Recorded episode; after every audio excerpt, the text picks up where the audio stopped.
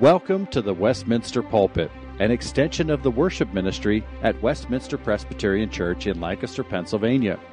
Please contact us for permission before reproducing this message in any format, and may this sermon nurture your life in a meaningful way as we proclaim our Savior. We now join our senior pastor, Dr. Chris Walker. I invite you to turn again this morning to Ephesians chapter 1 and to this very long but very glorious sentence that we began looking at last week.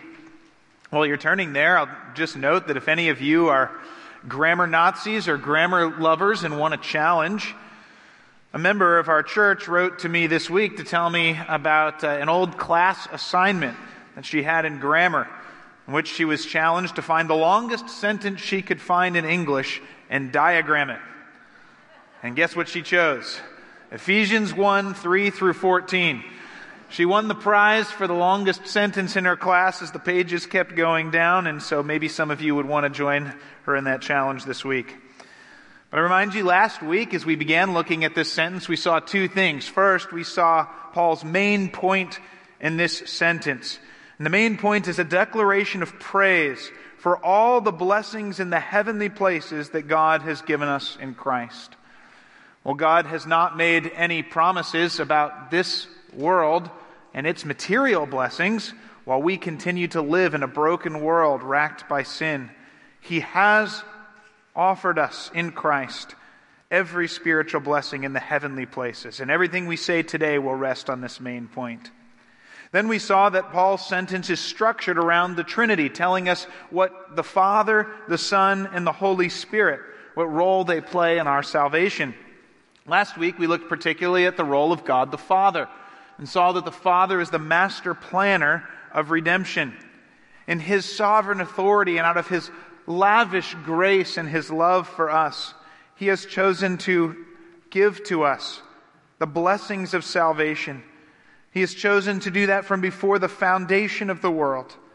And He did so in order to accomplish His plan of uniting all things in heaven and on earth in Christ and he desires to accomplish this plan for the praise of his glory. That's what we saw last week. This morning, we want to turn our attention to Jesus, to the Son of God, and to see his role in our salvation. So, if you would join me, let's read again Ephesians 1 3 through 14. Blessed be the God and Father of our Lord Jesus Christ, who has blessed us in Christ with every spiritual blessing in the heavenly places even as he chose us in him before the foundation of the world, that we should be holy and blameless before him. In love, he predestined us for adoption as sons through Jesus Christ, according to the purpose of his will, to the praise of his glorious grace, with which he has blessed us in the beloved. In him we have redemption through his blood, the forgiveness of our trespasses according to the riches of his grace, which he lavished upon us in all wisdom and insight, making known to us the mystery of his will, according to his purpose, which he set forth in Christ as a plan for the fullness of time, to unite all things in him, things in heaven and things on earth. In him we have obtained an inheritance having been predestined according to the purpose of Him who works all things according to the counsel of His will, so that we who were the first to hope in Christ might be to the praise of His glory. In Him you also, when you heard the word of truth, the gospel of your salvation, and believed in Him, were sealed with the promised Holy Spirit, who is the guarantee of our inheritance until we acquire possession of it, to the praise of His glory. Our God, Father, Son, and Spirit, how we thank you for your word, which you continue to use in our hearts and our lives today. Would you use these words to glorify Jesus and remind us what a great Savior he is? Would you draw us close to you, convict our hearts of our sinfulness, and draw us to faith for Jesus' sake? Amen. It's a common saying that success often has less to do with what we accomplish or what we do and more to do with who you know. Maybe some of you have had the experience of getting a job that you probably wouldn't have gotten, maybe wouldn't have even known about if you didn't know someone on the inside. Maybe some of you teens have a friend who works at Adidas and can give you the employee discount on your shoes, or who works at Hershey Park and has free passes they can share to you.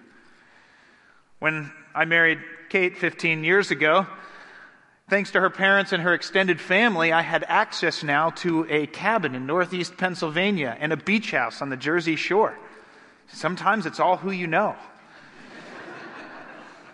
But that's something of the picture that Paul gives us here in Ephesians chapter 1. He lists blessing after spiritual blessing that God gives us. And if we ask, how in the world could we inherit such rich blessings? We could never earn them on our own. There's nothing we could do that would deserve them. And the answer comes down completely to who we know. And the person that we need to know is the Son of God, Jesus Christ. To use our analogy from last week, if the Father is the master planner of redemption, if He's the architect who designs the, ho- the plan for the house, and if He's the general contractor who oversees and guarantees its execution, then the Son is the one who actually accomplishes redemption. The Son is the one who carries out the Father's plan, who does what the Father calls him to do, securing these blessings.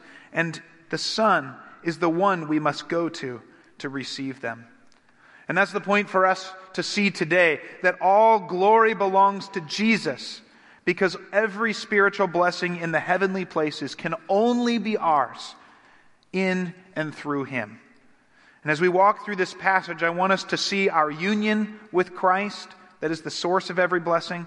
I want us to see the blessings that we receive in union with Christ, and then the security of those blessings in Christ. So that's what we want to do today. Let's start by talking about our union with Christ.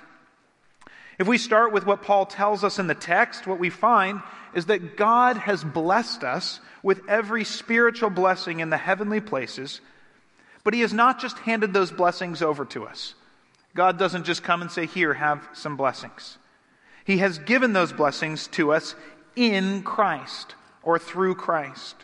He tells us in verse 3 that these blessings come in Christ. But then, as he lists all the blessings through the passage, he tells us in every single case that we get that blessing only in Christ.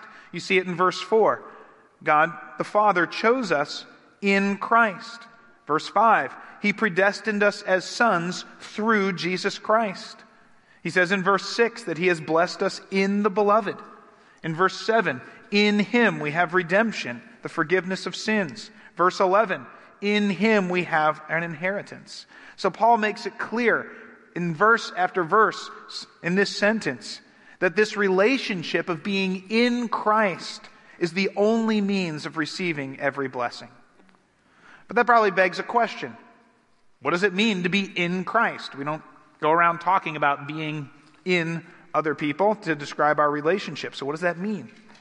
Well, to be in Christ is to be united to Christ or joined to Christ in relationship with Him as our head and representative, so that whatever is true of Him becomes true of us. The Bible uses several analogies for our union with Jesus. It uses the analogy of a vine. It says that we are united to Christ like branches are united to a vine. And you know how branches are united to a vine. The branches are in the vine. So if the vine lives, the branches live. If the vine dies, the branches die. If the vine gets chopped down, the branches are chopped down with it. What's happened to the vine happens to the branches. And so it is with us in Christ. When we are united to Him, what happens to Him, what is counted as true for Him, is accounted to us. It happens to us since we are in Him. Another analogy that the Bible uses later in Ephesians to describe this union with Christ is a marriage. We find out that our marriages are a picture of our union with Jesus. To use one author's analogy or example of this, if you imagine a prince who is the son of a king, who decides to marry a girl who is poor, whose name is recognized with shame for a large debt that she has incurred, what happens when that prince marries that girl?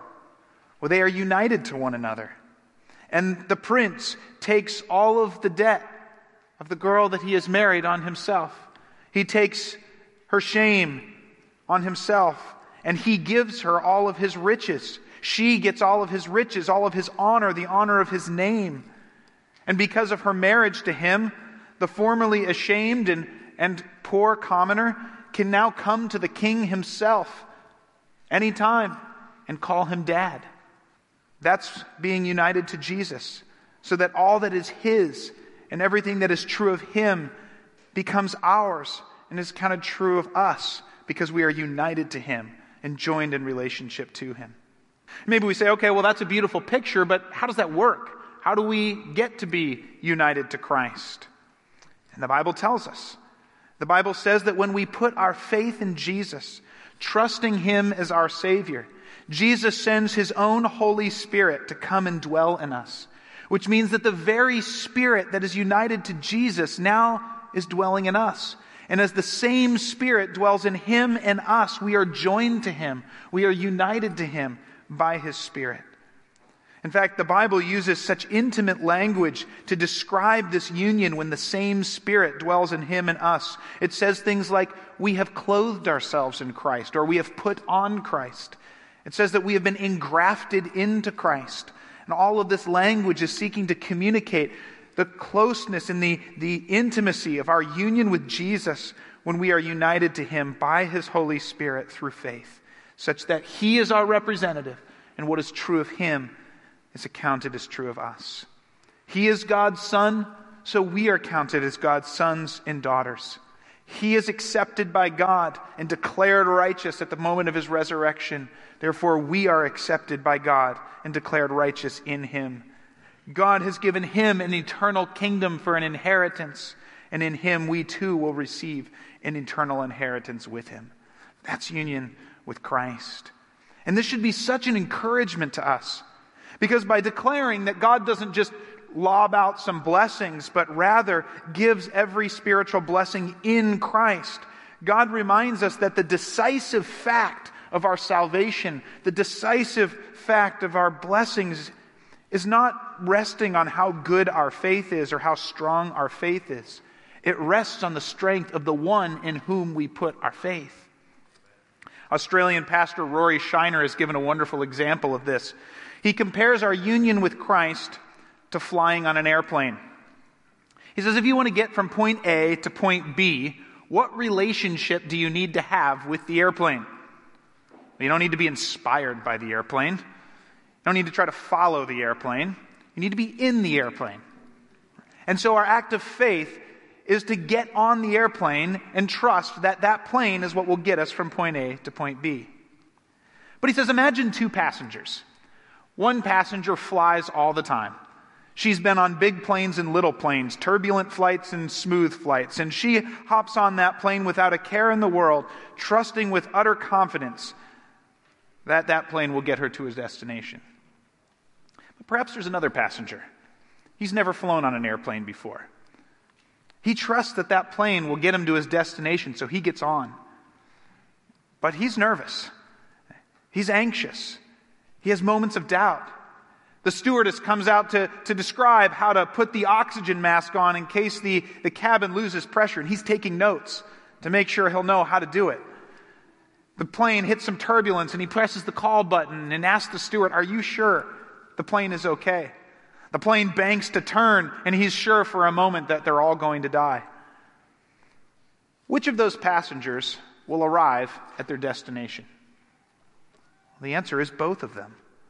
Because the point is not how confident each one is. The point was, what did they have their faith in? And if they put their faith in Christ, their moments of anxiety and, and, and doubt did not keep them from making it to the destination. And Shiner says it's the same when it comes to Christ, that if our faith is in Him, if we put our faith in Him and are, put, and are now united to Him, then we will have moments of doubt or anxiety, perhaps. But that is not the key. The key is Christ. And when we understand that our salvation is found in Him and because of Him, not because of our faith in the abstract or how strong or consistent our faith is, then those of us who struggle with doubt or anxiety, with moments of despair and darkness, who see our sin and our weakness can take heart because our hope is not in ourselves. Our hope is in Christ. And so the call is to fix our eyes on Him, who in our relationship with Him becomes our source and the means by which God gives us every spiritual blessing in Christ. This is our union with Him. That's so encouraging. But next, Paul takes us on a brief tour of the blessings that we have in Christ. And this is one I want to look at next with you. Let's see what these blessings are. In verse 4, we find that in Christ, we were chosen by God to be holy and blameless before Him. In other words, holiness, purity from sin, is a blessing that is given to us in Christ. You know, as humans, we are born in Adam. The relationship we have at birth is that we are connected to Adam. And with sin ruling in our flesh, all of our thoughts and desires and actions are oriented towards ourselves. But as Paul says in Romans 6, when we put our faith in Christ and God gives us spiritual blessings in Christ, then if we are in Christ, just as Christ died, our sinful flesh has died. And just as Christ was raised to new life, we have been given new life. We are new creations filled with His Spirit, as Paul says in 2 Corinthians 5. And while the habits and instincts of our sinful flesh continue to pull on us, God is slowly and steadily enabling us more and more to live according to our new nature. A process that will be completed fully and finally when we stand before Him after death or on that final day. And we will see the fullness of that blessing that God has given us in Christ. We, of course, call this process sanctification, that we continually grow more and more in the holiness that God has given us in Christ. And we have this promise in Philippians chapter 1 verse 6 that he who began the good work in you will complete it on the day of Christ. And I think it's so helpful for us to notice that holiness is one of the blessings given to us in Christ. Holiness, in other words, is not something we have to accomplish in order to get the blessings from Christ. But nor is holiness one of those optional extra packages that Christians can sort of decide to take or leave. No, holiness is one of the blessings we get in Christ. And so Christ calls us to strive for it with all our strength knowing that He is giving it to us and working it in us if our faith is in Christ. Holiness is one of the blessings we get in Christ. Verse 5, we see a second blessing. We are adopted by God the Father as His sons and daughters through Jesus Christ. When we are joined to Jesus by faith, we become part of His family. Since God is His Father, God becomes our Father. Since Jesus is welcomed into his presence and given an open invitation to come to him in the security of his Father's love, we too are welcomed into his presence and given an open invitation to come into our Heavenly Father's presence in the security of his love. I was thinking about it this week and thinking, you know, if a, if a random child came up to you and demanded your attention constantly and asked you to feed him every meal, every day, and and just said, Can I move in with you? That would probably be a little awkward, maybe even rude. But if that family were to adopt that child, not only are those questions not rude, they are his right to look to his family for food and housing and provision. And so it is in our adoption in Christ. Think of what an imposition and utter, utter rudeness for us to think that we could just waltz into the presence of the God of the universe as sinful and weak humans. And yet, in Christ, when we are adopted as sons and daughters, not only is it not an imposition, we are welcomed as it, it is our right to come before the Father through Jesus Christ. And we should think about this every time we pray. Every time we pray, I love to think about the fact that this should never be taken for granted. We are, in prayer, after all, presuming to come into the presence of the King of the universe. This should astound us that we are welcomed to do this. That in Christ we have access to the throne of grace. Amen. That Jesus, because he has died and risen again and united us to himself, gives us access to the Father to come and bring him our worries and our anxieties and our fears and our concerns. That we can talk to God as our Father. What a blessing of adoption. Well, then we continue down to verse 7 and we find another blessing. In Christ, in verse 7, we have redemption through his blood, the forgiveness of our trespasses. When we talk about redemption, we are coming close to the heart of the gospel. Not because redemption is better than the other benefits or has a certain priority necessarily over the other benefits, but because in redemption, redemption brings us to the cross and the centerpiece of Jesus' work, where we find Jesus giving his own life to redeem us. You know, redemption refers to paying a necessary price to buy one's freedom. In the ancient world, someone could have gone and, and, and redeemed a slave by paying the price for their freedom.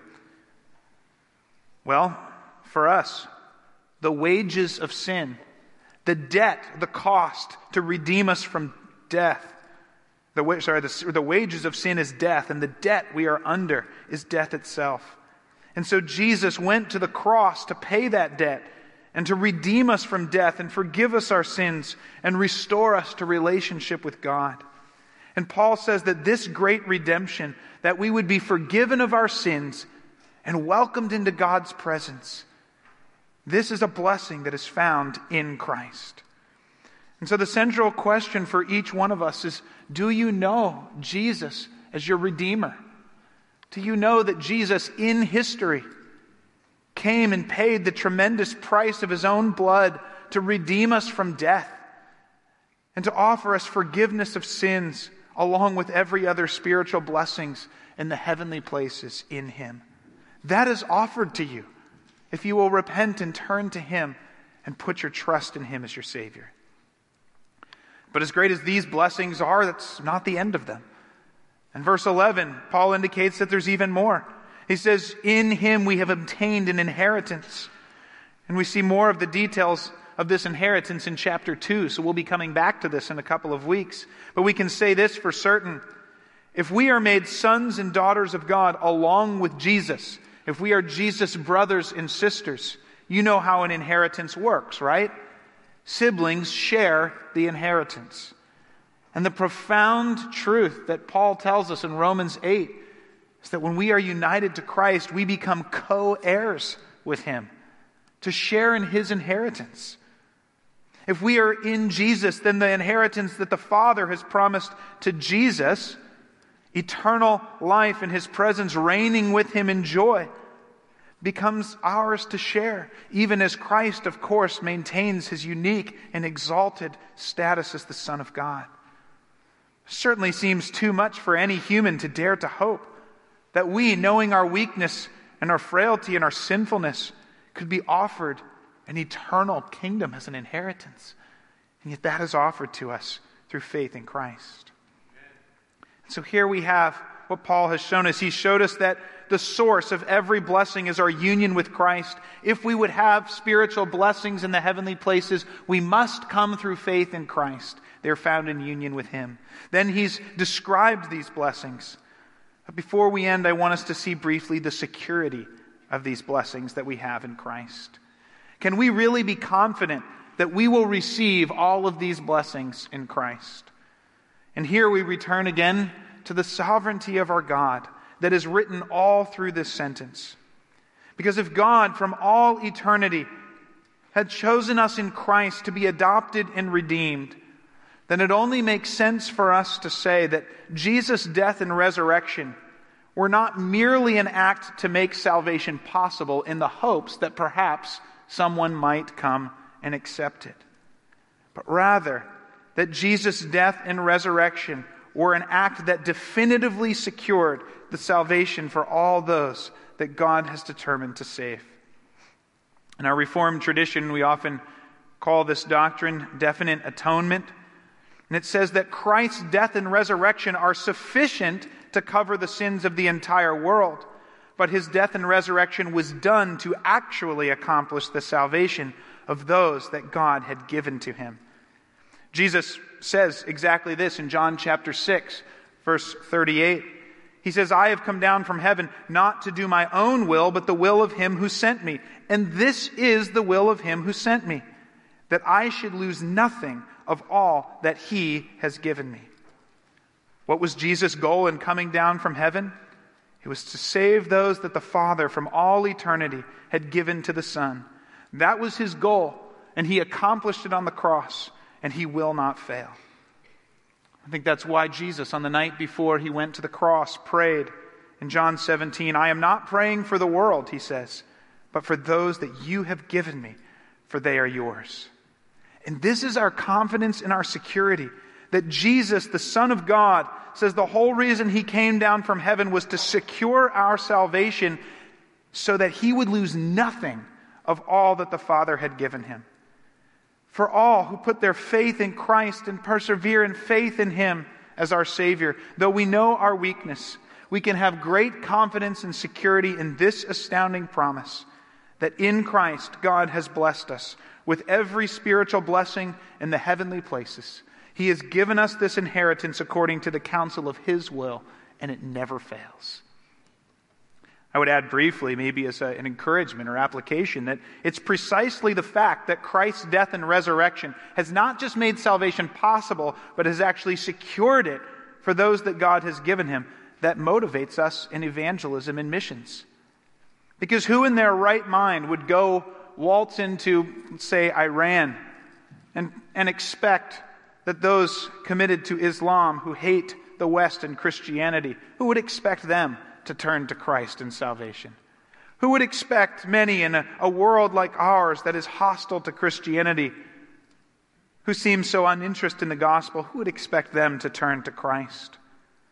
Only those who know that God has a people and that Jesus has died to secure their salvation, so that our evangelism and missions are not a fool's errand but a guarantee that there are those whom Christ has died to save and will respond to the gospel. And so, once again, God's gracious sovereignty is our security and our hope and salvation and our encouragement to go and preach the gospel. As we conclude this morning, I want to leave you with one final thought.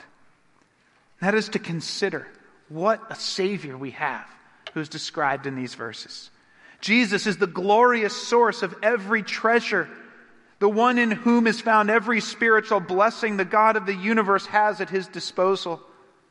We know what life in this world is like as we continue to experience the brokenness and wickedness that's here in creation and will be here until it ends. But offered to us in Jesus is every spiritual blessing. Jesus has committed his life going to the point of death on the cross to secure this inheritance for us. He is such a great Savior, and he is worth everything. In his book, The Insanity of God, Nik Ripken tells of traveling to a Muslim country where he had the chance to interview a man who had been an elite terrorist, killing hundreds in the name of Allah. But this man, through dreams, had been led to find the Bible. And in the Bible, he found Christ and put his faith in him. And this man now risked his life to bring Bibles and the Jesus film into this Muslim country. He had agreed to this interview on the condition of total anonymity, and he sat behind a large potted plant so that Nik would not even be able to see the features of his face. After a number of hours hearing his story, Nik asked this man, he said, You've told me your story, but you've also told me that you're married, that you have a wife and sons, and that you have led your wife and your children to Christ. And what I'm wondering is this how do they help you in your ministry? What is happening with your family? Unexpectedly, this man who wanted total anonymity leapt out of his corner and grabbed Nik's shoulders and demanded, I have been willing to die for Jesus. But when I go to bed at night, the thing that terrifies me is the thought that God might ask my wife and my sons to give their lives for him. How can God ask that? Tell me. And Nik, who had already lost his own son, who had died on the mission field, paused and said, I personally cannot answer your question, but let me ask you this question in return. Is Jesus worth it? Is he, li- is he worth your life? Is he worth the lives of your sons and wife? The man began to cry, but stepped back, nodded, and declared, Jesus is worth it. He died in order to bring me salvation. How can all of us not be willing to die for his name? He is worth my life, and he is worth the lives of my family. And with that, he turned and walked out of the room. And that's the question for each of us Is Jesus worth it? Do you hear what God is declaring in Ephesians 1? That Jesus has secured eternal redemption, adoption as sons and daughters of God, holiness and blameless to stand in his presence, and an eternal inheritance for us. And he has secured it at the cost of his own life by shedding his blood for us to rescue us from this world and its pain and its suffering and our sin and offer us these eternal blessings. He is so worth it. And so may we be willing to give up our ease and abundance. May we be willing to give up our life of sin or our demands. May we be willing to give up anything for such a wonderful Savior. Let's pray. Father, I pray that you would give our hearts an understanding of what Jesus has done for us. As we read these verses, would we be awed by what our Savior has done and what He has secured for us? I pray that we would leave here knowing Christ and trusting Him, being united to Him by your Spirit, and willing to give up anything and everything for the sake of your name and the glory of your name, that others might know your name. We pray that you would work this in our hearts and in our church as a congregation. May you do this for your glory. We pray it in Christ's name. Amen. The Westminster Pulpit is courtesy of Westminster Presbyterian Church in Lancaster, Pennsylvania. You are welcome to worship with us on Sunday mornings at 8 or 11 a.m. To learn more or have questions about the gift of salvation through Christ Jesus our Savior, contact us at westpca.com. Thank you, and may Christ be glorified through this ministry, the Westminster Pulpit.